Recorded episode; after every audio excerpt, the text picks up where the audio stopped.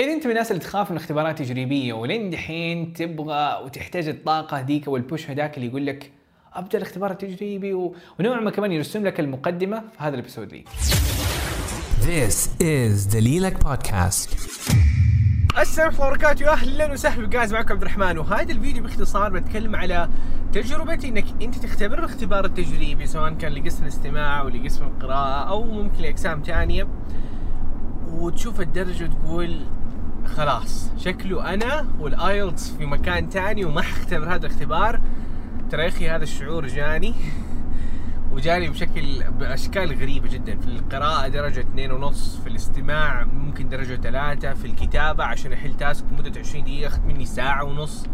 ف يعني أنا ممكن أكثر شخص ممكن أمر مريت بهذه التجربة لدرجة وأنا فعلا أخذت الكلام هذا وتحطمت وقلت سيبك عبد الرحمن من الآيلتس. بعد سنتين وقتها ذاكرت مرة ثانية أو بعد سنة ونص، فوقتها كذا فترة كبيرة من حياتي كانت ضاعت أو من إنجازي بسبب الخوف من الرهبة من الاختبار، وتحديدا من أول اختبار تجريبي والتحطم منه. فأنا هنا عندي لك خمس أسباب ليش هذا الشيء صار، وهذه الأسباب هي الحلول بنفس الوقت. Let's go. السبب الأول إنك أنت في البداية ببساطة، يعني اختبار التجريبي إذا أنت أخذت اختبار التجريبي الأول وجبت درجة سيئة، يا أخي أنت أنت يعني مثال، يعني خليني أقول لك مثال. أنا الحين قاعد أسوق السيارة بوصل هناك، وانا اختبرت اختبار قال لي انت انت في اثنين بالمية. اه انا بس اثنين بالمية، طب انا انا ما وصلت. انت عندك خطه مذاكره، انت في بدايه المذاكره، فاذا انت في بدايه المذاكره اوريدي قاعد تجيب الستة، طب متى حتجيب الستة؟ انت هدفك تجيب ستة، لكن انت اكيد بادي من مكان مختلف، اكيد نقطه بدايتك مثلا أربعة، نقطه بدا... بدايتك ثلاثة. انا نقطه بدايتي كانت اثنين ونص، تمام؟ فيعتمد على نقطة البداية اللي عندك، وانت كومبليتلي نورمال نقطة البداية حقتك تكون أربعة، تكون خمسة، تكون ثلاثة، تكون بعض الأحيان اثنين ونص. فلا تتحطم، لا تقول اه عبد الرحمن لا أنا ذاكرت أسبوع، أسبوع لسه، أسبوع يطورك ربع درجة وأقل من كذا. وعشان كذا دائما بنصح إنه لا تبدأ مذاكرتك باختبار تجريبي على طول. أول شيء أبدأ أطور لغتك، أمشي على خطة المذاكرة حقت ثلاثين يوم، في نهاية الأسبوع بعد ما كنت طورت اللغة أخذت التكنيكات، وقتها جرب اختبار تجريبي. وبالرغم من مذاكرة أسبوع هذا حيكون أسوأ اختبار تجريبي ممكن تسويه في حياتك. دائما البداية بتكون صعبة، بتكون ما حتعجبك، والمشكلة مو بس أول اختبار، تاني اختبار حيكون شبيه بيه أحسن لكن شبيه بيه، رابع اختبار تبدأ تشوف الأمور تتغير. فلا تتوقع أول اختبار، تاني، ثالث، وطبعا رابع اختبار حيكون جدا شبيه بالخامس والسادس والسابع أو السادس تقريبا. فكل ثلاث اختبارات تجريبية تيجي تتوقع إنه ممكن تشوف فيه تحسن، آه لكن هذا بالشروط الأربعة الباقية. فهذا أول حاجة، طبيعي في البداية تكون درجتك كذا. السبب الثاني حيكون مرتبط بالأعمدة الثلاثة حقت الآيلتس، وحتى الأسباب الجاية حتكون مرتبطة بإنك كيف أنت ماشي في المذاكرة.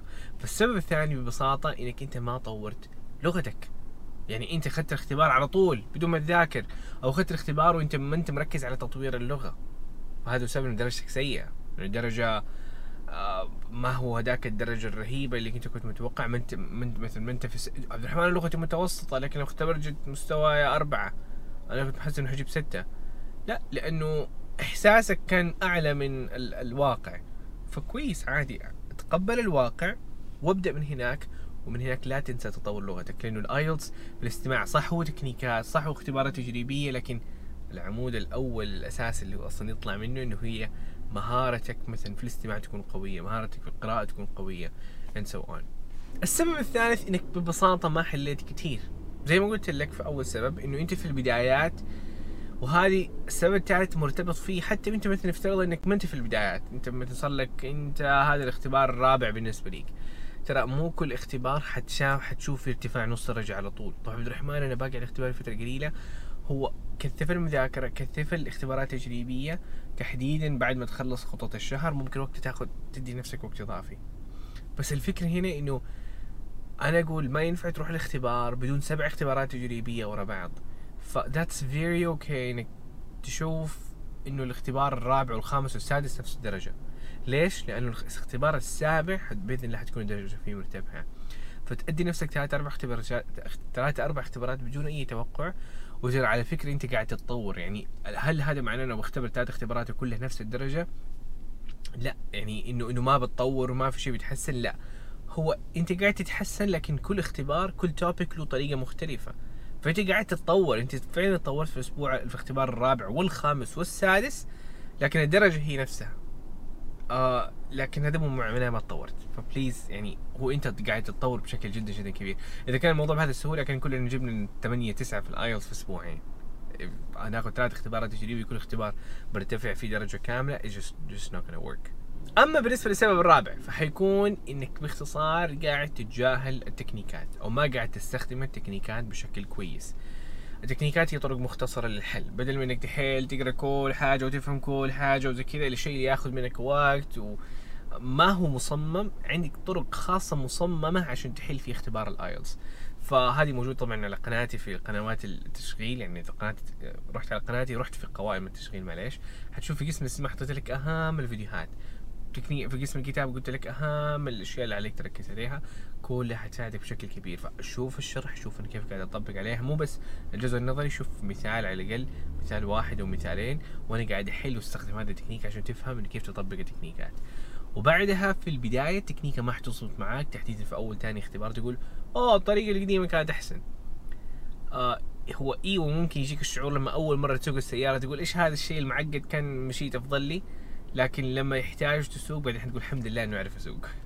نفس الشيء في التكنيكات، هي حاجه فعلا مهمه بلا منازع، مع تجربه مو تجربه شخصين، تجربه الاف الناس، فهي قاعده فعلا تساعد الالاف آه من الناس وحتزبط معاك، بس تحتاج انك تمشي عليها وتفهمها كويس. اخر سبب انه ليش قاعد تجيب درجه سيئه هي عدم التعلم من اخطائك بشكل كويس. مثلا انا اخذ درجه مثلا أربعة في قسم استماع، تحطمت قلت يلا الاختبار اللي بعده. طيب ليش اخذت الاختبار التجريبي؟ هل اخذت الاختبار بس عشان اعرف شو درجتي؟ لا، انا اسمي هذا السبب الثاني. السبب الاولي التعلم من الاخطاء والتعلم من الاختبار نفسه. ففين فين فين انت لما جبت أربعة؟ طب الاجوبه الغلط كلها هل تعلمت منها؟ هل جلست شفت هذه الاجابه انا فعلا احس انها ترو، ليش هي فالس؟ فانت تحتاج تدي ساعه كامله تقريبا، نفس ساعه يعني ماكسيموم ساعه، مو اكثر من كذا ولا اقل من كذا. حط لنفسك ساعة كاملة تتعلم من كل أخطائك أو أغلب أخطاء خلال هذه الساعة، فلا تطول. إذا الموضوع بيحتاج منك ثلاث ساعات لا، هذا that's too much. فأجلس على الأقل ساعة واحدة تتعلم من أخطائك اللي صارت، ليش هذه غلط؟ أسمعها مرة ثانية. وتعلم الأخطاء دائما بيكون إنك تحل تحل السؤال مرة ثانية بالمعطى إنه هذه الإجابة حقتك اللي كانت فالس كانت غلط، يلا حلها مرة ثانية. في الاستماع يلا أسمع مرة ثانية خليني أشوف كيف ليش هذه كذا، تمام؟ فمن هناك تتعلم من الاخطاء وتقول امم عشان كذا اوه كيف فهمت، خلاص المره الجايه حكون مهتم بالموضوع هذا، او اه هذا السنه لما كنت اعرف هذا مترادف جديد علي، طب اوكي خلاص ممكن تجالي شيء قريب منه حيمديني اعرف. فانت كذا تعلمت، وهذا التعلم بيطور لغتك، بيساعدك، بيفهمك التكنيك بشكل افضل and so on، وتعلمك اداره الوقت بشكل افضل بكثير. وهذا جزء مره مره مره مره مهم، وهذا هو السبب الاخير ممكن انه ليش ممكن او ايش سبب درجتك انه يكون سيئه او ايش الحل ات ذا سيم تايم. فابغاك ببساطه تقول لي تحت في التعليقات اذا انت من الناس اللي مريت بهذه التجربه، انه ايش كان السبب في السيناريو حقك آه وايش هو الحل، اذا كان نفس الحل ولا لا. فبليز ليت مي نو على نهايه الفيديو، مره متحمس اسمع الفيدباك منك. آه واستمر حرفيا، يعني الموضوع عباره عن بروسس، صح انه تحسه شويه بطيء بس ممكن تتذكر انه هذا ما هو اختبار نص الترم، هذا ما هو اختبار ابو اسبوع، هذا اختبار حيحتاج فتره، ممكن ياخذ فتره، ممكن ياخذ شهرين، بافضل من المعاهد اللي تجلسك سنتين، صح ولا لا؟ فحط نفسك في الصوره الكبيره، تحتاج انك يعني بعض الناس يستعجلوا النتائج يبغوا شيء في اسبوع، لكن هذا ما هو اختبار ابو اسبوع، فاهم علي؟ حياتك بنسبه كبيره جدا مرتبطه به، فلا تستسلم من البدايه لا، وهذا هو من اكثر الاشياء واكثر الاماكن الناس يستسلموا فيه ويوقفوا فيها. ف please keep it up and, and صدقني الموضوع is doable. do معناه تقدر عليه، doable ف you can do it ببساطة. سبحانك اللهم وبحمدك لا إله إلا أنت أستغفرك وأتوب إليك. أشوفكم على خير، مع السلامة.